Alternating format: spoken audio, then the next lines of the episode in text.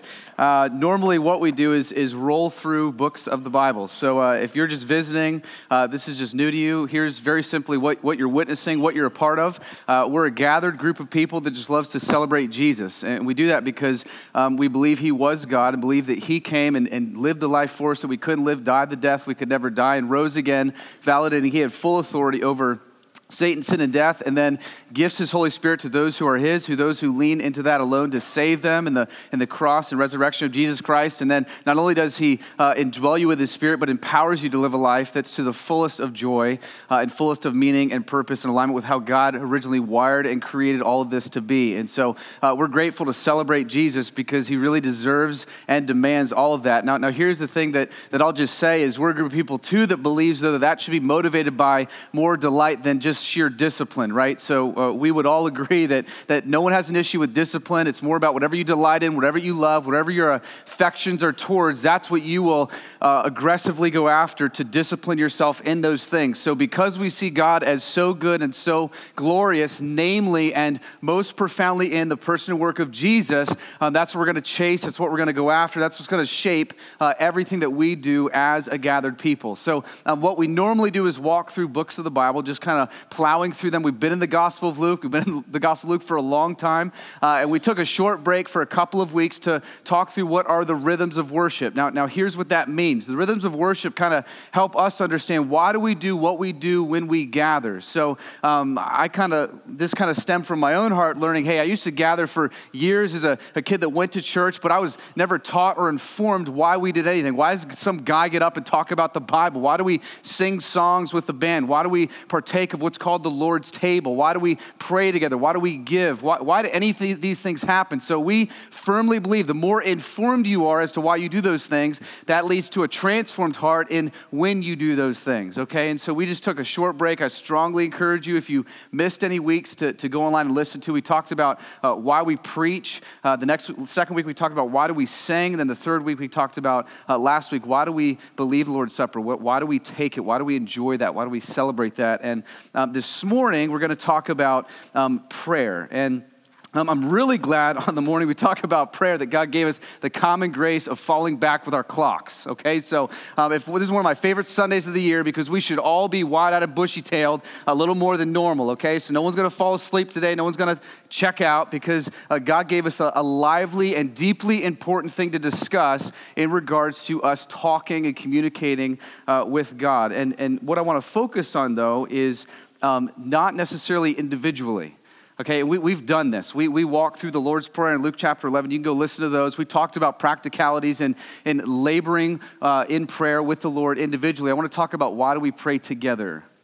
Uh, why does it matter? Because all these, all these rhythms of worship are not just you and God vertically, it's horizontally. He saves you to himself and he saves you to a people. And if you don't get that, you're robbing yourself continuously of the depths of joy and intimacy that God made you to walk in. Okay, so, so if you're one of those guys, which is normal, church is a spectator sport. I love to come, show up, look, listen, leave. That's cool, but you're never going to grow into the depth and intimacy that God designed you to grow in. Okay, it's just not going to happen. And so uh, we want to talk about not just why do we, why are we people that pray? The Bible's clear about that, but it's also equally clear about why we pray together. Uh, why do the people of God seek his face and cry out and call and ask together? And so I, I would say, in the end, if we're all honest, including myself, um, no one's in here going, prayer isn't important, right? We all know it is, we just all stink at it right? If we're honest, okay, so if we're being transparent, that's something we know about. We just all know that we can't quite get there. And here's what normally happens you hear a sermon on prayer, and you're motivated by guilt and shame, and so you leave, and listen, you're all gonna kill it today at home. Right till, till about midnight, you're gonna wake up tomorrow. It's gonna get right back into the rhythm of prayerlessness. So, so here's my hope. My hope is that we would be motivated by not just guilt and shame and oh, I have to do this, but the eager invitation that is unbelievable that God invites us into when he says that we get to commune and play a role with God in redemptive history. Um, so if you're in here, you have church background, even if you don't, uh, no one's saying, really? You're supposed to, we're supposed to talk to God? Right? We're supposed to communicate with him? Uh, no, one's, no one's saying that. And in fact, just to encourage you, uh, this encourages me if you look at Paul's life. Uh, he's the theological giant of the New Testament. He's somebody that will often say, labor with me in prayer. That's his way of saying, hey, you got to work at this. You got to grow in grace at this. Nobody just wakes up one morning praying constantly. Okay, that's not you. You're not just going to wake up tomorrow going, man, I, I, I probably just, I love praying. I can't wait to pray. It takes discipline. It takes years of walking, years of growing. So let's ask God to, to get us there. Okay, why don't we do that now and then, and then we'll see what he might have to say to us this morning. God, thank you that even now we have the right to talk to you because of a mediator. His name is Jesus. So we're thankful that Jesus is the one that allows us direct access to you so that we can talk to you, commune with you, cry out to you. God, I thank you that you're a God that listens, who's attentive to our cries. And Father, would you shape and mold us into a people that loves to pray, yes, in our closet, yes, in secret, but yes, together. Father, help us. Help us to grow in this as a family. In Jesus' name, amen. Amen. Well, um, let me just say the landscape on this topic is full. So uh, I am by no means preaching an exhaustive message on prayer, okay? I'm, we're not getting into every last idiosyncrasy of it. I mean, there's some of you guys, even in the spectrum of this room, uh, you're just kind of like taking off, all right, on the runway. You're like, I'm, I'm just kind of learning this thing. I'm learning what that's like. Others of you have been walking with Jesus for a while. You're 30,000 feet. You're crushing it. You've been doing that for, you should be preaching this sermon, right? Not me. Then there's others of you who uh, you're just in a straight decline okay? Uh, you're just, I mean, it, you know, fires on the engines and you're not quite sure how to keep it stable. You used to maybe walk with Jesus intimately in prayer. Uh, you've been lacking that for a while lately. And so uh, the, the, spectrum is full. So here, here's my hope very simply. Here's what I want to do. Um, I simply want to provide for us three, what I think are three common barriers to prayer, why, why our prayer isn't full, why it's not regular, okay? Just three of those. And then provide for us kind of three reasons why we should pray together and not just why we should pray together, but how even praying together helps dismantle those barriers. Okay? Cool. So that's what we're going to do. So um, we're going to jump in. The, the first uh, just comment, and this is this is very I know unlike me lecture like I'm going to actually have points up like one two three. So all you note takers enjoy today, enjoy this series, and we're going to get back to my crazy just ramblings. Okay, in a couple weeks. Okay, so so here's what you've got. Barrier number one to prayer. I think we have a genuine misunderstanding of how God sees us in Christ. Uh, I think this is, this is super true. Okay, if you're a Christian, I'm talking to the person who has leaned into Christ, accepted Christ, trusted in Christ. He is their allegiance, He is their Lord. He's the one who they're found in. Their sins were bought through His death and resurrection okay? So so this is what we kind of see is i think the first thing is that we don't really understand this. And and there are lots of ways that that god and even the scriptures will talk about the relationship he has to his bride to his people okay? So paul and even himself will say hey it's like this marriage right? That that we're the the bridegroom of christ that he he uh, he purchased us with a covenant love right? So he keeps his covenant just like we see in marriage. And he'll also use the language paul used in galatians 4 and jesus will use this this idea that he's dad, that he's father, right? That he, he deeply loves us, he has affection for us. Um, and, and so look at just Luke chapter 11, verse 1. This is when the disciples like, hey, teach us to pray. And so interesting that one of the first things that Jesus reveals God as, as he rolls out prayer, is God as Father. Um, now, this, this was very new to Jews. This is very new to the people of the day, but, but this is very profound because what Jesus is showing us is this is glad invitation. This is glad invitation to God, right? This is, this is hopeful. This is meaningful. We're not lost. He sees us not just as people, but as his kids right? And, and I think this is so important for us to see and understand because he could have used anything. You have um, Stoics that believe that, that God is basically uh, unable to feel anything. You have the deists that believe that God kind of wound up the world, let it go. Epicureans believe that, you know, God's kind of living in this serenity somewhere. The scriptures teach, the God of the Bible teaches that God is Abba, that he is dad, that he notices us, that he's deeply tied to those who are his in intimate ways, in profound ways, we see that that is true of the God of the scriptures. And so um, that's why this might be helpful if you're, you're totally new to prayer.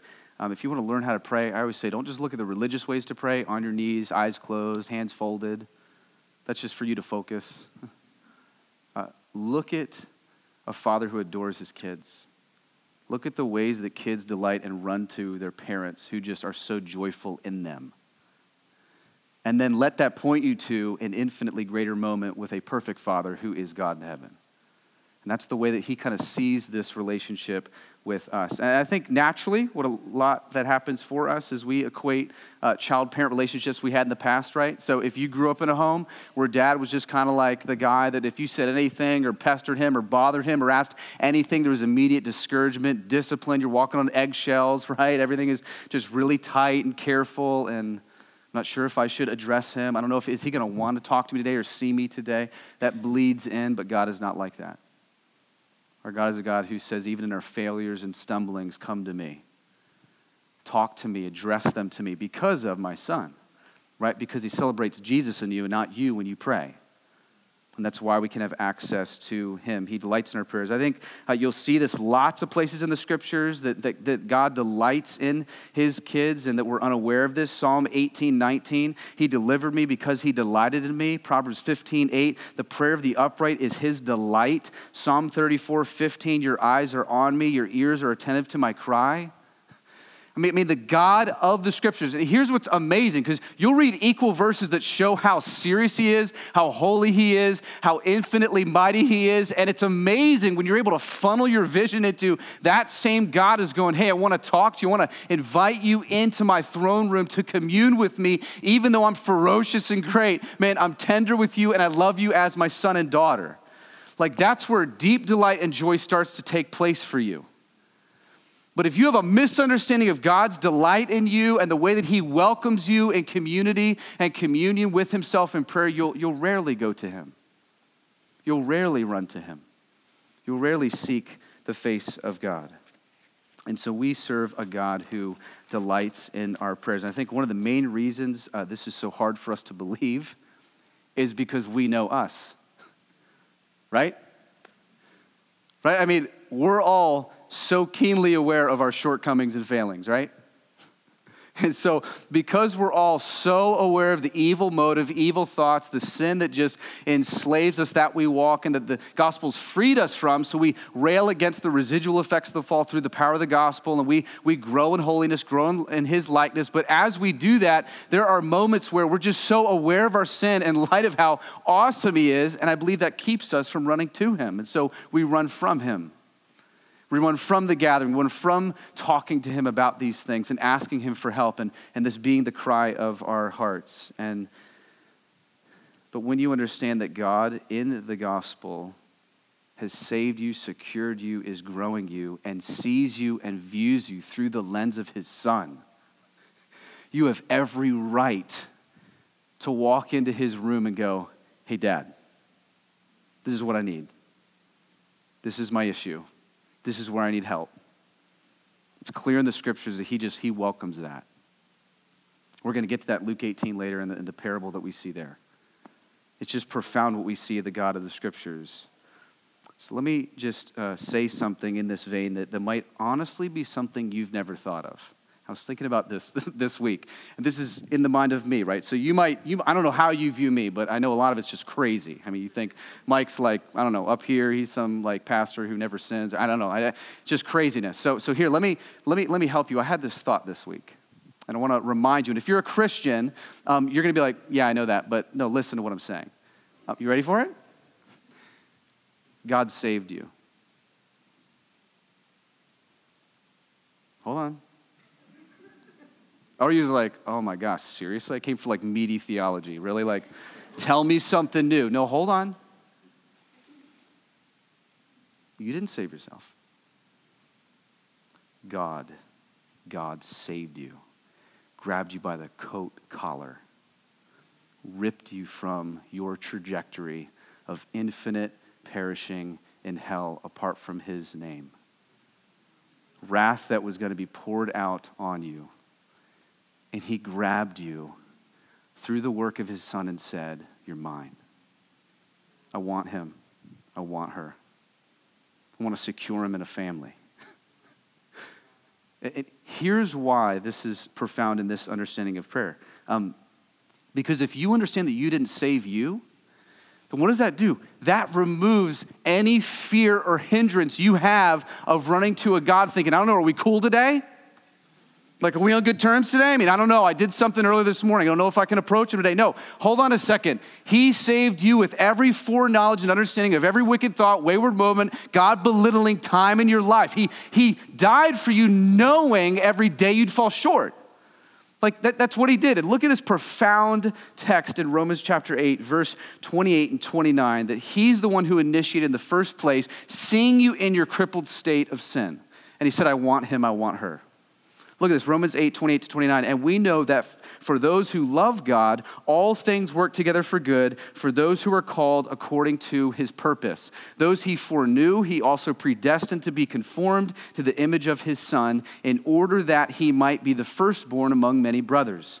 And those whom he predestined, he also called. Those who he called, he also justified. Those whom he justified, he also glorified.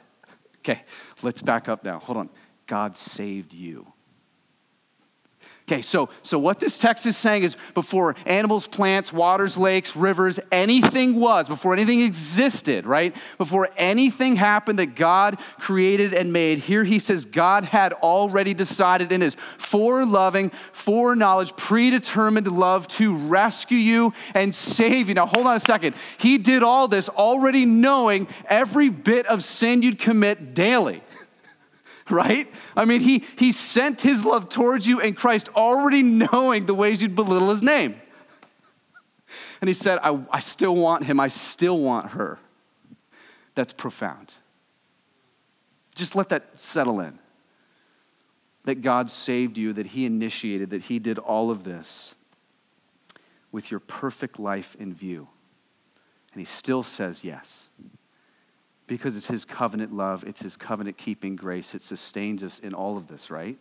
Not what we decided to do, what we thought was cute or clever, but in God's authority alone. And so the scriptures constantly, like this, are going to over and over communicate to you the level of God's deep, profound love for you that brings you to an unshakable place you can stand on, knowing even God's call in our lives and salvation is a place to rest and find security because that means it's not based upon what you do or don't do today. It's based upon a covenant love that He already displayed to you in Christ. And so you can always approach His throne room. You can always go talk to dad. That's amazing, an amazing reality. That God listens and responds because of his covenant pursuit, not because of ours. He doesn't listen to you, friends, because of how you acted today. Like, he doesn't turn his ear towards you, he does it solely because of his amazing, relentless chasing of you and pursuit of you in the cross of Jesus Christ. And that's why he allows us to do that. So, number one, let's try and ask God to reframe our understanding of how God views us and sees us and has affection for us as Christians. Number two, uh, I think just pride. you want something more than that? No, that's it. Just very simply our pride. Now, let me flesh that out for you. Um, you and I are people who totally forget that God is the active agent in this whole thing right? And, and everything around you is just going to bolster confidence in you. So, what we're going to do is we're going to grow up with an illusion of control. We're going to grow up believing that we have all of this control and authority over everything in our life. And hear me, and you know this, if you live long enough, you know that you don't have that. Right? You can't control what your boss will do tomorrow. You can't control death, whether it's coming in a week or 10,000 years or a year or 50. You can't control your kids. You can't control your spouse. And here's the thing if you go in any bookstore, you're going to find books that'll tell you you can. Right? So, so you'll read anything on any subject, whether it's exercise, whether it's marriage, whether it's relationships. Hey, just do these things, then this will happen. If you do this for them, then they'll do this for you. And that is all so short of gospel living. So that's manipulation birthed out of wanting to control someone. Your marriage will dilapidate immediately under that foolishness right? What you need is someone to say, hold on, regardless of how you act, regardless of how you perform or respond, I'm indwelt by a power that's greater than the world, and that enables me to do things that are outside of what culture and society would tell me to do. I'm rescued by a risen Christ. But I'm secured by a God who says, regardless of what you do, I love you in a covenant keeping love, so I can extend that to my spouse and extend that to the family of God and extend that to others in ways that, that are mind blowing. And so we don't live by being driven by the law, we're driven by grace. Because the irony is, the people that live in those types of things, hey, fill his love tank, I'll fill his and hers, and that's great. But you know what that does at the end of the day? The law is driving your marriage. I'll, I'll respect him as long as he loves me, because that's what I want. And, and I'll love her really well, so then I get the respect I deserve as a man. And you might not think you believe that, but subconsciously you're living in that way. And the law is driving your marriage. Grace isn't driving your marriage. And so I know nothing around us is going to not is going to nothing around us is going to keep us from believing that. So here's what here's what prayer does. Prayer reminds us who the active agent is. It doesn't mean we don't make wise decisions. Making wise decisions isn't controlling your environment. At the end of it all, it's in the lap of God, right? And we can see this clearly in text after text after text. But prayer does two things for us it shows the complete sufficiency of God and the total helplessness of man. And hear me, that's actually a great spot to be in. Like, I don't want to be God. I don't want to be in full authority. Truly, I don't. I think I do. But in reality, I know that's not best for me because I'm a terrible God. I have no foresight of the future. I have no ability or understanding to do and work and control all that God alone has done to work and control and do. And so this gives us a great understanding of his infinite wealth, how he can give an answer without need or help from anyone or anything. And you realize I desperately need his full sufficiency. I have to have it um, a guy, Tim Keller, probably none of you have heard of, he said this. He said, um, God will answer all of our prayers exactly like we would answer our prayers if we knew all he knew. I swear that's like scripture, but I can't find the text exactly for, for that. But, but you, know what, you know what that speaks to? Our limitation. You're not in full authority. You're not the active agent. God is. A profound truth just speaks to our finite perspective.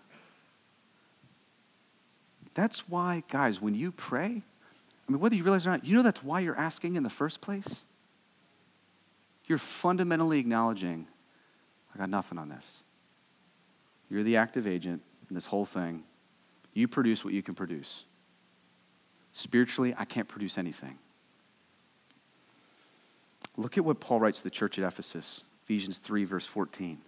Amazing section of Scripture. Look what he says. For this reason, I bow my knees before the Father. Then look at what he asks for.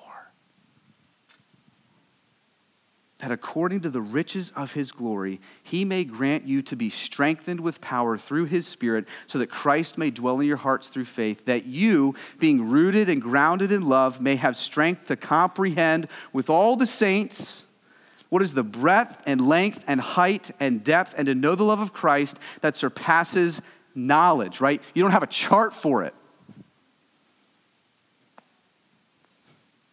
That you may be filled with the fullness of God. All that God is, all that God does, His infinite perfections and character, you're filled with that. You have understanding and senses and experiences of the fullness of God.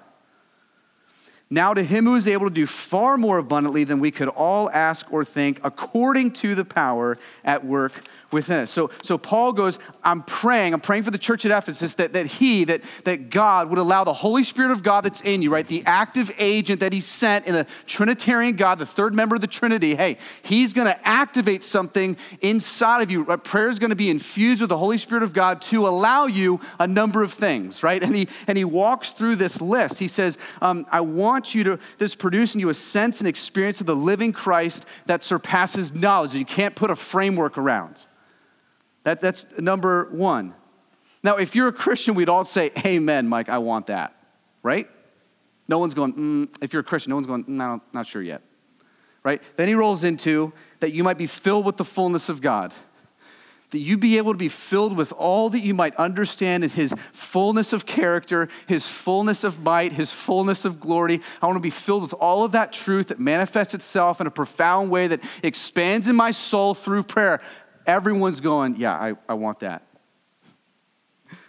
Okay, well, then don't miss his benediction. None of that's going to happen through you mustering it up tomorrow.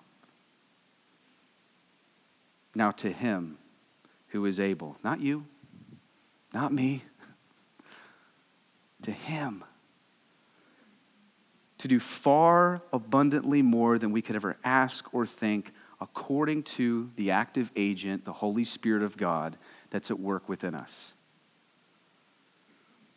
So, a fullest strengthening of the Holy Spirit that leads to an experience of the love of Christ. It's off the charts, being filled with the fullness of God. Paul's saying that takes prayer. That takes an active agent that takes all that you accumulate in your spiritual bank, all that you read in the Bible, all that you hear through sermons, all that you discuss in community group, all of that is taken, infused with prayer to then expand that in your soul to a place where you're walking and going, I can't believe this. That, that, that wasn't by you just waking up thinking cute thoughts and looking inside, right? That was through you beseeching and calling on a God who says, Ask me, I'm the one. Now, to him who's able to do it all, right? This is what Paul is begging for. He realizes, even in the gospel, even in the love of Christ, the, Ephesian uh, saints, man, they can't in their own minds and will and strength get this. Like they need something outside of themselves. This is profound that we call on God to basically ignite all of this. Friends, God does more through our humble asking than a lifetime of your efforts. Now, listen, I thought that this week, and I thought right after that, hard to believe that. You want to know why? Glad you asked. Because we're creatures of instantaneous results. And we buy the lie that mm, by praying, I'm not seeing anything. Oh, but don't be fooled. There is miraculous divine power happening in your prayers that you might not see or might not materialize, but that does not change the truth of what the scriptures tell us, and that He listens, He hears, and He's acting. So, what if we realize as a family that just us humbly asking will produce more than a lifetime of effort? A lifetime of doing it. I'm not, I'm not saying we don't do. I'm not saying we don't have godly ambition. I'm not saying that we storm these doors and take over Bergen County with the name and glory and renown of Jesus. I'm not saying that, that we don't want people to be stirred with a passion. I'm saying, in of your own efforts and work, it's not going to happen. Like spiritually, we can't produce any of that. And, and, and this is, is why we gather at Sundays at 9 a.m. together. This is why the last Wednesday of every month we gather in here together for corporate prayer because it's a place for us to say, God, would you do what we can't do? Would you help happen in this place what we can't create? Would you do in this church, among this place, among these people, what only you alone can do? God, you're in charge of it. You're the one who can stir up in people a passion for your renown and your name. And it might take years. We might not even get to see it until we hit the grave. But hey, we know this is the way primarily it's going to happen. And as we pray, we go, we work, we labor, we do, but all being infused by the power that hits the Holy Spirit of God that indwells us, that enables us to see and believe that God is at work. So it's just a matter of do we believe that? Or do we really think and buy the lie that we're the active agent? I think most of us do. Pastoral ministry, I mean, I know when I'm wearing myself out during the week and I am not praying enough. When I'm relying on self sufficiency, not His infinite sufficiency. I feel that. I see that I just can't do this. I can't produce that.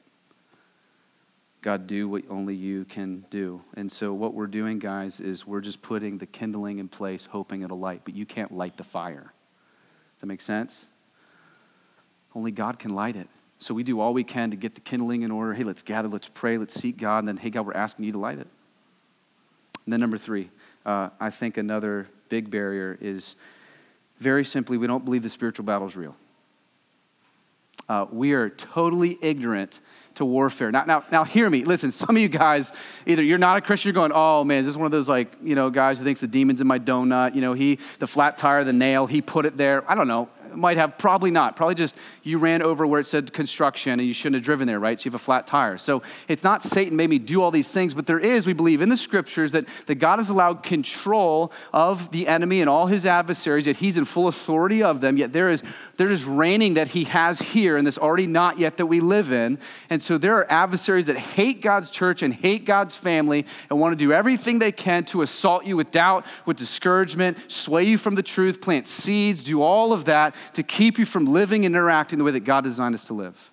We believe that wholeheartedly. So we believe we don't sit back with no warfare. That's why, if you actually read Ephesians 6 and understand, Paul just unpacked this whole amazing list of, hey, here is how the enemy works. You need to arm yourself. Right? He just wrote this letter to the Ephesians talking about all that they were in Christ, how this lives out in practice of their daily lives. And then he says, at the bottom of just listing for them spiritual warfare, he says, hey, all of this has to be directly connected with prayer. Ephesians 6, verse 18, he says this praying at all times in the Spirit, right? So, so Christians pray with a power that no other belief system can. They can pray with well wishes, they can pray with demonic forces, but they can't pray with the Holy Spirit of God that indwells the Christian. So, praying at all times in the Spirit with all prayer and supplication, to that end, keeping alert with all perseverance, making supplication for all the saints.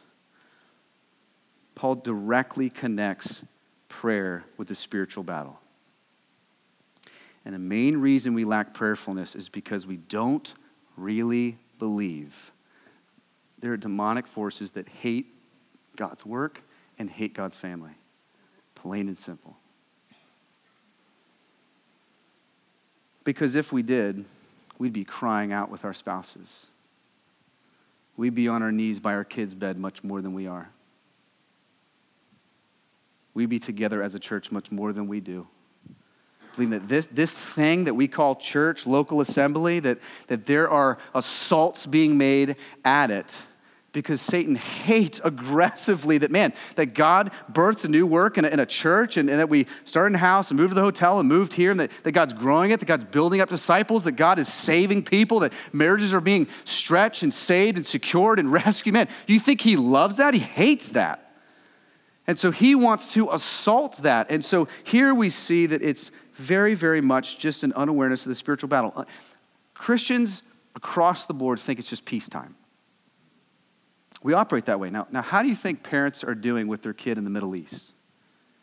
You think they're on their knees at the table? Why? Because there's imminent threat, imminent danger. They're aware of that. Protect, guide, give wisdom. Like, like no, non Christian or Christian, they're appealing to something. I I can't do this. I can't control that. I can't help that. God, would you intervene? And I think maybe this is why a lot of us are not led to cry out, to gather together.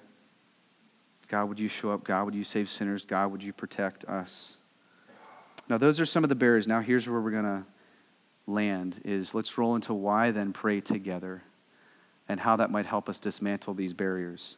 Um, and listen, I know when you think about prayer, immediately it jumps to private prayer, but the scriptures clearly call on the church to pray together. Look, the book of Acts alone records profound movements of God in the church's early years, and he almost always connects them to corporate prayer, to praying together. Um, just a, a list here, right? Acts 1, Acts 2, the 120 were gathered in the upper room praying in one accord when Pentecost comes.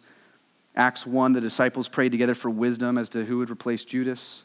Acts 2, the early church, a mark of them was they devoted themselves to prayer together corporately. Acts 4, 23 to 31, you can read that. They prayed together when they learned of the Sanhedrin threat. So when, when, they, when they felt unease, when they felt the enemy advancing, when they felt threats, man, they, they gathered together to pray. The church prayed together for God to deliver Peter in Acts 12. Paul and Silas when uh, they were praying together when God sent an earthquake that resulted in the jailer coming to Christ and their release in Acts 16. These are just a few. And listen, please hear me. I would never discourage private prayer. please. Like, like, oh my gosh, let's aggressively go after that. That as well, right? I'm just saying, if you look at, because you, you've got Ananias, right, in Acts 9. He was alone with God when God told him, hey, go see Paul. You've got Paul or I think it's Peter on the rooftop by himself in Acts chapter 10 when he gets the vision from God to go meet Cornelius, the first Gentile, and tell him about Jesus. You have all those things, but listen, the majority of God's recorded workings came when his people prayed together. And even just historically in the church, if you look at the great revivals, you look at the ways that God's, God showed up, it's incredible. So let's not just dismiss this because we don't like it or it makes us uncomfortable or we think it's dry. And I know I'm pressing, I know I'm probing, but let's just look at this just real quickly. Why pray together as a people? Why should that be something that we do together? Number one, praying together is a primary way through which God chooses to advance his kingdom. Um, one of the reasons the early church gathered together to pray was because they believed God was the active agent in changing hearts, in changing events, and allowing their prayers to participate in the ordained means for him to accomplish all of his Ephesians 1:11 purposes that perfectly align with his perfect will.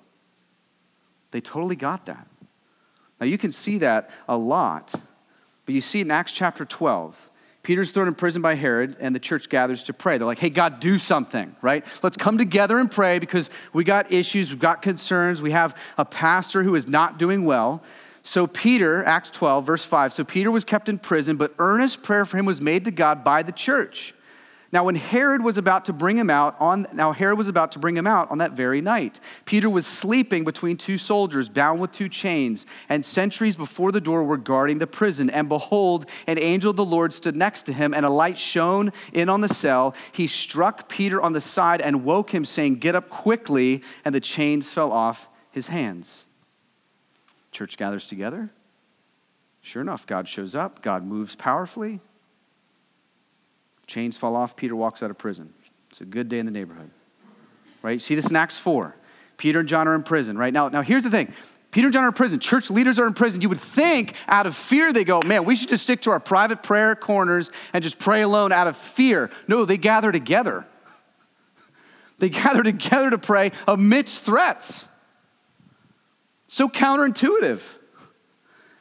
Instead of, you know, they risked coming together. Corporate prayer was that important enough that they gathered together to pray, praising God for his sovereignty and asking for boldness in the face of threats. It's an amazing prayer. If you just read chapter 4, starting verse 23 to 31, an amazing prayer. And it ends with after they prayed, the place where they were meeting was shaken, and they were all filled with the Holy Spirit and spoke the word of God boldly. So God shows up through their prayers as their leaders were jailed and they were released. They go, hey, no, let's keep gathering together because this, this matters. This is powerful. This is important. As they gather together, through that prayer, God shifts the evangelism method to, hey, come hear my pastor, to, hey, man, maybe we should live and speak boldly where God sovereignly placed us in our day to day. Amazing. All through prayer, all through the power of a gathered people of God. So hear me praying together helps dismantle this barrier of pride because as you pray with others, you're being reminded, as they were, God, we can't do this. God, we, and you're hearing other people acknowledge that. You're being reminded as other people speak this and share this. That's right, man. We, we're not the active agent in this thing. God is. And I can't believe we have access to God that we can talk to Him and cry out to Him and, and beg Him for these things, and that He listens and He delights in us talking and calling.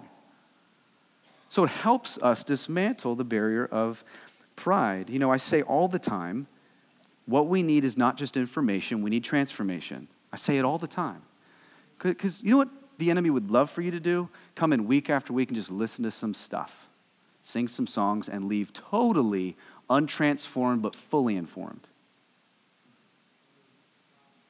I was in, um, in college when, when God really got a hold of me and, and, and revealed to me just how massive God was and how sinful I was. And I started reading the Bible really, even though I grew up, man, I was a church kid that walked the aisle 23 times at every youth camp and prayed the prayer and uh, bringing all my friends. And, and even though I was that kid, right, that did all of that, I, I had a, a low view of God. I had a low understanding of prayer, low understanding of really reading and devouring and being excited about the Bible. And, and God in His grace did, just ignited that in me my first year of college. And so what happened was is after reading, I'm going, man, I, I just want to like tell people about this. I, I want to tell people about this God that, I, that I'm discovering, right, through the Bible. And so um, I started a little Bible study um, my third year. And uh, I'm like, hey guys, we're just going to go through, you know, let's do a light book. Let's do Hebrews, right? So let's just start going through Hebrews and looking at it. Some of you got that. So it's really deep, great book, profound, but man, just meaty, right? We don't even know who wrote it. So don't even know it should be in the Bible. No, it should be in the Bible. You know what I'm saying? Just, just kidding. Come on. So, so here's what's going on.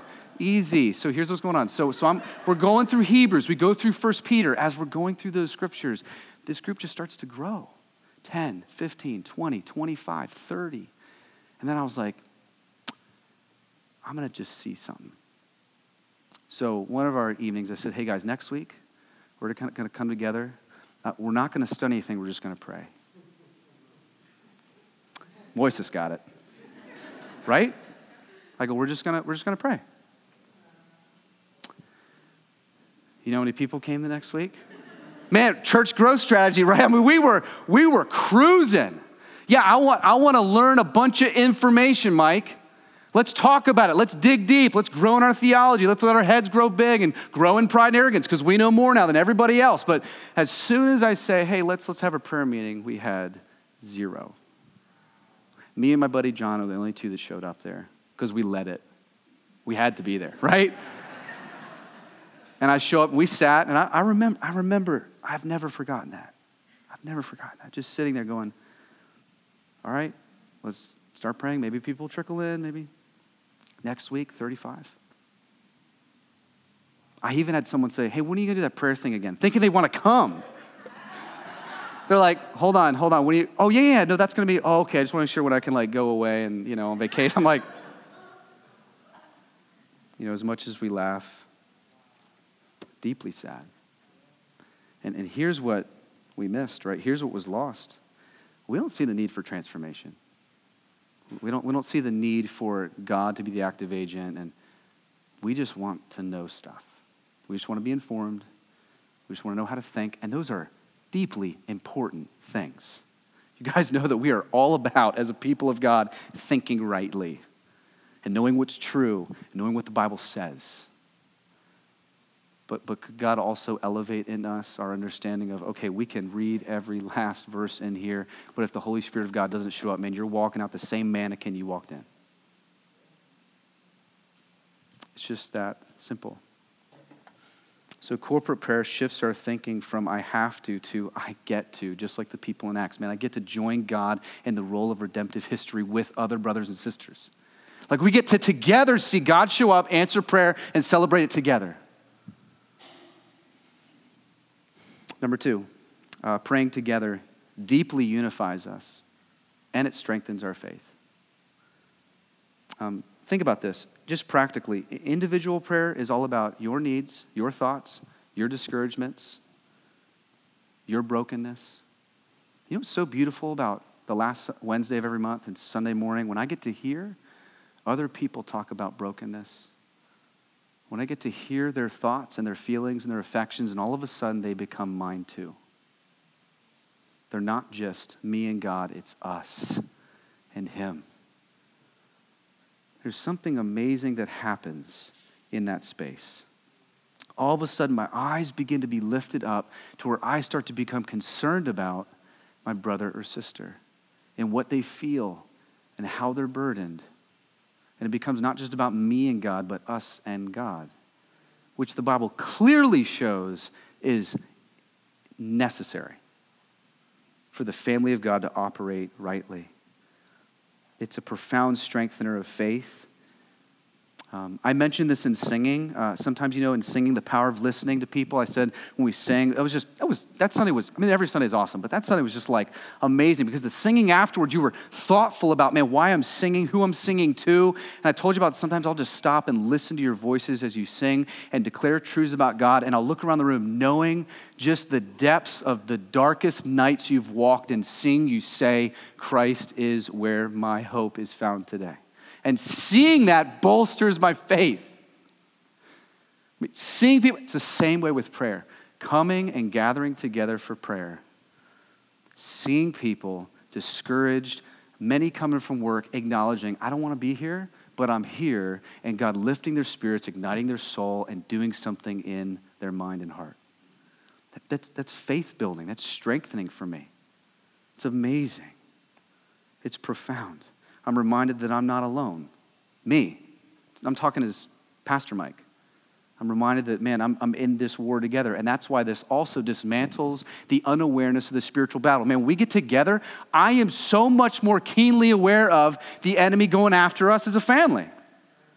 Because I'm hearing other people pray, reminding, just like this morning at, at 9 a.m., reminding me, hey, I'm getting up to preach the word. I'm actually reminded by being in that room with other brothers and sisters, man, I'm gonna be assaulted as I walk down the aisle to stand in my front row of the chair before I get up to preach, thinking other things, discouraged, not sure if it's gonna go well. Is this what I really am supposed to say, Lord? How are you gonna work? How are you gonna act? I'm aware of it so I can take those thoughts captive and say, no, he has no hold on me. Christ has authority over the enemy, right? He that's within me is greater than he that's of the world world and I get up and I can preach with boldness, but that can't just happen. It's awesome what prayer together does. God designed it that way, not just alone, but together. Paul speaks of this in his report to the Colossian church, Colossians or, uh, chapter 4, verse 12. Epaphras, this is Epaphras, who's one of you, a servant of Christ Jesus, greets you, always struggling on your behalf in his prayers, so that you may stand mature and fully assured in all the will of God. For I bear witness that he has worked hard for you and those in Laodicea and in Hierapolis. Epaphras was the founding pastor in Colossae. He was away on business, becomes a Christian, someone preaches the gospel to him. He goes back, plants a church in his hometown in Colossae, and what happens? He's heard praying at prayer meetings. Oh man, Epaphras, you should hear the way he prays for you. You should hear the way he loves you. He's commended for that. He's commended for the ways that he wouldn't eat, he wouldn't sleep, he clung to the feet of God on their behalf. I remember one particular uh, corporate prayer together. It was a while back. And lots of awesome things happened, but our, we usually split up at the end of our time praying corporately together, seeking God's face, just together, just, you know, with, with groups. And I remember a, a person that was there in that particular one. And they were just deeply struggling with their belief that God was good, belief that God was in a particular situation, struggling with even does God hear them? What is that like? And their transparency encouraged the mess out of us. And then to pray for them together and to come back conceding months and watch God change their heart. It was amazing. I mean, it was awesome. I mean, I mean and, and, still talking and seeing just the reforming of their heart and soul come, and we get to all celebrate that together, and that bolsters our faith and unifies us and strengthens us because God is a God that hears, God is a God that listens, God is a God that shows up, and God is a God that is kind and attentive to our cries. And we got to see that together. And so it just reminded me again, man, yes, Satan wants to divide. Satan wants to think God is not at work, God is not powerful. I mean, think about John 17, right? The high priestly prayer that Jesus prayed. I mean, one of the one things he says is going to mark you so the people will know that, I, that I'm your God, that I'm your Jesus, that I died for you. Things that are going to mark you is your unity. I'm thinking, get out all the apologetic books, right? I'm going to show you, you know, I'll send you tons of websites. I'm going to just get at you and show you why the scriptures are inerrant and fallible and why you can trust this and why God is real and dismantle all these other thoughts. And Jesus says, no, when you're unified. So don't you think that, G- that Satan would love to just disunify us? And prayer is a way to unify us. So why are we not aggressively pursuing that? Let's chase that. Lastly, praying together teaches us how to pray. This, this, is, this is beautiful. Um, you know, Luke chapter 11, when, when you know, the disciples are around and going, hey, can you teach us to pray like John the Baptist taught his disciples to pray? And they were always eavesdropping on Jesus, learning how to pray by listening how Jesus prayed. One of the best ways you can, and listen, if I might, none of you have arrived at prayer. Okay? If I could lovingly say that. Because some of you are like, but I already pray awesome, so I don't need to learn. Well, because you said that means you need to learn. Right? So, so pride, number two, go back, rinse and repeat, right? You're not the active agent, you don't really get. I'm just saying, to be humble enough. Say, yeah, I can, I can grow in learning how to pray together. You see this in the New Testament that no one just wakes up just praying constantly. Like, you just don't do it. And this is a way to foster affections for you for God. This is a way for you to grow in your prayers. You pray in community group together. As you pray at Sunday at 9 together, as we pray on the last Wednesday of the month together. Those are just a few avenues we've given. And, and I love it. I hear about people gathering during the week pray, to pray together. Praise the Lord. But I'm saying there is something rich about us with a scheduled time to say, hey, we're as a family saying and believing these things. That's just our heart in this.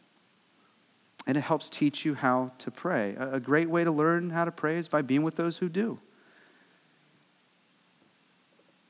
You know, just like your kids, if you're parents, pray with your kids. We pray with Jackson every night, pray with Jackson during the day at specific moments because prayer is a lot of times more caught than taught. He listens. It's been so amazing. Some of you parents know this. Over time, the way that Jackson prays now, it used to be uh, A, B, C, D, God, thank you for feeding me. Amen. That used to be his prayer, right? Um, good, you got like the first five letters of the alphabet. Let's, let's grow in that. So it's changed to, God, thank you that you're the giver of food, right? He didn't learn that because we taught it to him. We pray that. All of a sudden, he just started praying it the other day. I was like, man, that's my son, right? Like, right? Like, like I just, mm, you know, watch. Someone's gonna forget it all, right? He's not that. He sins a lot. Don't think that. Trust me, you guys all know Jackson. He's the one that screams. He's the one that has like no respect for authority. He no. Love him dearly, but I'm telling you, I'm telling you, seeing his heart, his heart get shaped by just listening. And that's what we're doing. Just like in singing, you come, just listen to other people pray. I have learned how to pray by being with this body, hearing them pray. I have. It has helped me grow in prayer. It has helped me learn how to pray. So, can I just, we're going to close. I want to throw out a wild truth to you. And then we're actually just going to pray. We're going to practice. We're going to pray through the Lord's Prayer together. And then we're going to sing and celebrate God and ask Him to help us to walk into this with eagerness and not guilt and shame. But, but here's what I want to throw out to you. Um, I firmly believe that the reason that every single one of you is sitting in this room is because of prayer. Firmly believe it. Because before we moved here four years ago to plant this church three years ago, Kristen and I were gathering with our community group back home, begging God, God, bring the people that you want to that future church. I don't know what it looks like. I don't know what the name's going to be. I don't know where it's going to be. But God, would you establish it? Would you provide the people that would grow in their knowledge of you, that would be come to a saving understanding of Jesus? You know, we, we say this all the time. We did something that no church planting man would tell you to do. We didn't really solicit anybody. Literally. I mean, I remember, remember gathering with the first 18 of us, you know, in that house going, we just kept asking God to do it. God, build it up. God, would you create it? God, would you establish it? Like, isn't that amazing? Like, like the testimony of God's prayer is you sitting in the seat right now today. That you're here. Regardless, whether your friend pestered you, neighbor wanted you to be here, whether you're just here because, I don't know, you heard about some church in a warehouse, is that really even a thing? You came, I don't know how you ended up here, but you're here, I'm telling you, because of the sovereign call of God through his prayers that are used by him to accomplish his means and ends. And he is doing that for you. Being here and sitting here, that is profound. So here's what we want to do we don't want to presume upon his grace. He's been so kind to us, he's been so good to us. We're going to end together. You can pray with your spouse. You can pray with your friend. You can pray in your heart. Listen, if you're not a Christian, you're like, well, this is so weird they're going to pray. Listen, I, you're a church. So I'm sure that's not like shocking to you that, oh my goodness, they're going to pray. No, we're going to pray. Here's what I want you to see. Here's what I want you to look at. I want you to just see, understand what you're seeing. You're seeing or you're hearing or whatever. People who are so aware of their shortcomings, so aware of their need, so aware of their hypocrisy, but a God who still relentless, relentlessly pursues them despite their failures a God who says, yes, you can still cry out, you can still call, a God who's eager to forgive sin because of Christ. That's what you're seeing. So let's just take a few moments. Here's, we're just going to simply go through just the abbreviated version of the Lord's Prayer. And this is just structural, not form, formulaic. We already discussed that, but, but it's a good guide for us. So the first is, Father, hallowed be your name. Um, I want us to take a few minutes where we are just to pray. And, and what this simply means is you first thank God for being dad. If you're a Christian, you thank God for being dad, that being in Christ makes him your father. But you also thank him for being ferociously great. Hallowed be your name. You're mighty, you're holy. Just to simply take some time to praise God for who he is and what he's done. Where has he elevated kindness over your life? Where has he been merciful to you this week? Go ahead and take a few moments and just pray, however, God asks you to do that.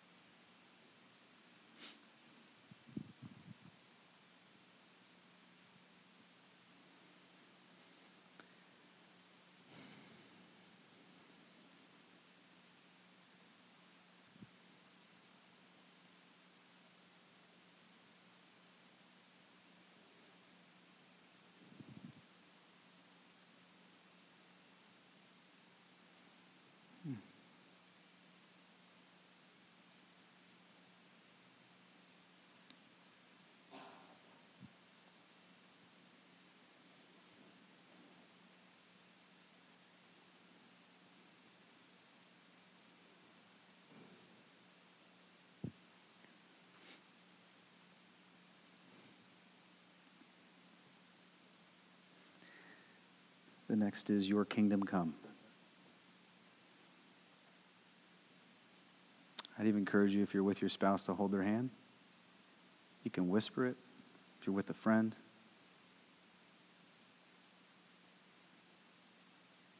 Or silently if you're alone. Your kingdom come. This is an acknowledgement. This tests your will and desires. Not my kingdom, Jesus, but yours. Make much of my make much of you in my life. Help me to fall back into the shadows and for you to increase in me. Help me to see more of what you want for us, what you want for this season. Lay your demands and your wants in the sense of the things that you must have down. Just say, God, God, I gladly submit my life to you. Take a few moments to do that. Your kingdom come.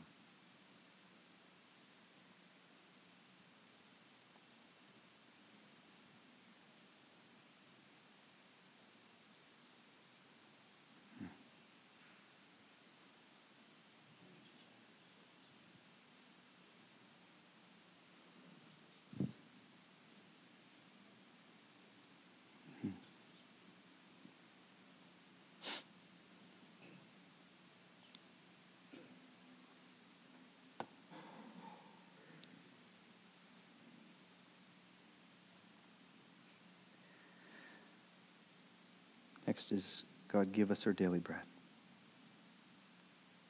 What is it that you need spiritually, physically? Maybe it's you're in a dark place spiritually. God, reveal your love to me. Reveal the kindness of your son to me. I just don't see it. God, there's a circumstance that I cannot control. Would you control this? Would you help me to release control to you? Maybe you're just refusing to accept the invitation that Jesus offers in his Son. God, would you make my heart of stone a heart of flesh? Maybe it's a lack of trust. God, would you help me to trust you for my daily need, my daily bread, my daily income? Take a few moments. God, give us this day our daily bread.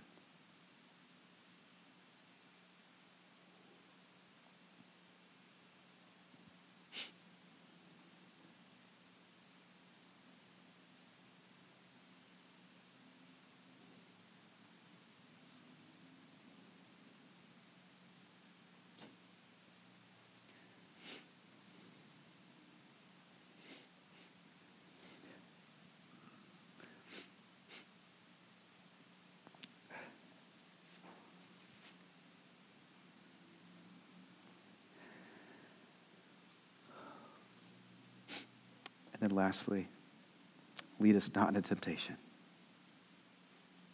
Where is your heart prone to go outside the gospel? Fame, greed, lust, appeasement, approval of man, gluttony. God, save us from lesser things. God, as we leave these doors, would your guard would your arm deliver us from the temptations of lesser things? Deliver us from things that will destroy our marriages, destroy our families, potentially destroy our lives. We claim and plead the blood of Jesus. Pray a few moments, Lord, lead us away from temptation.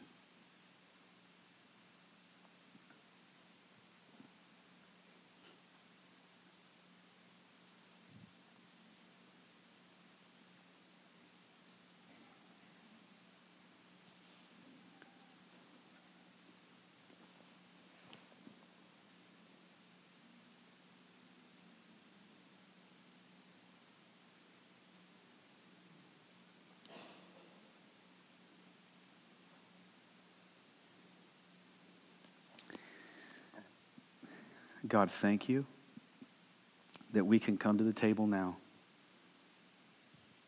that we can even commune and access you because of the broken body, shed blood of Jesus. God, thank you that it is in your ransoming life, death, and resurrection that we can come and celebrate and share in the good news of the gospel. God, thank you that all of these prayers are meaningful only because of the slaughtering of your son and the rising of his body from the grave. God, as we partake of the table, would you help us to celebrate well?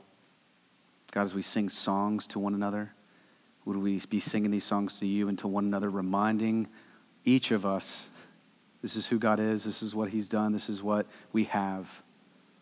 And Father, will we leave not motivated by guilt, but an eagerness to walk into this unbelievable invitation you've asked for us to attend, much more than we did before we entered today. Conform us, shape us, help us in Jesus' name. Amen.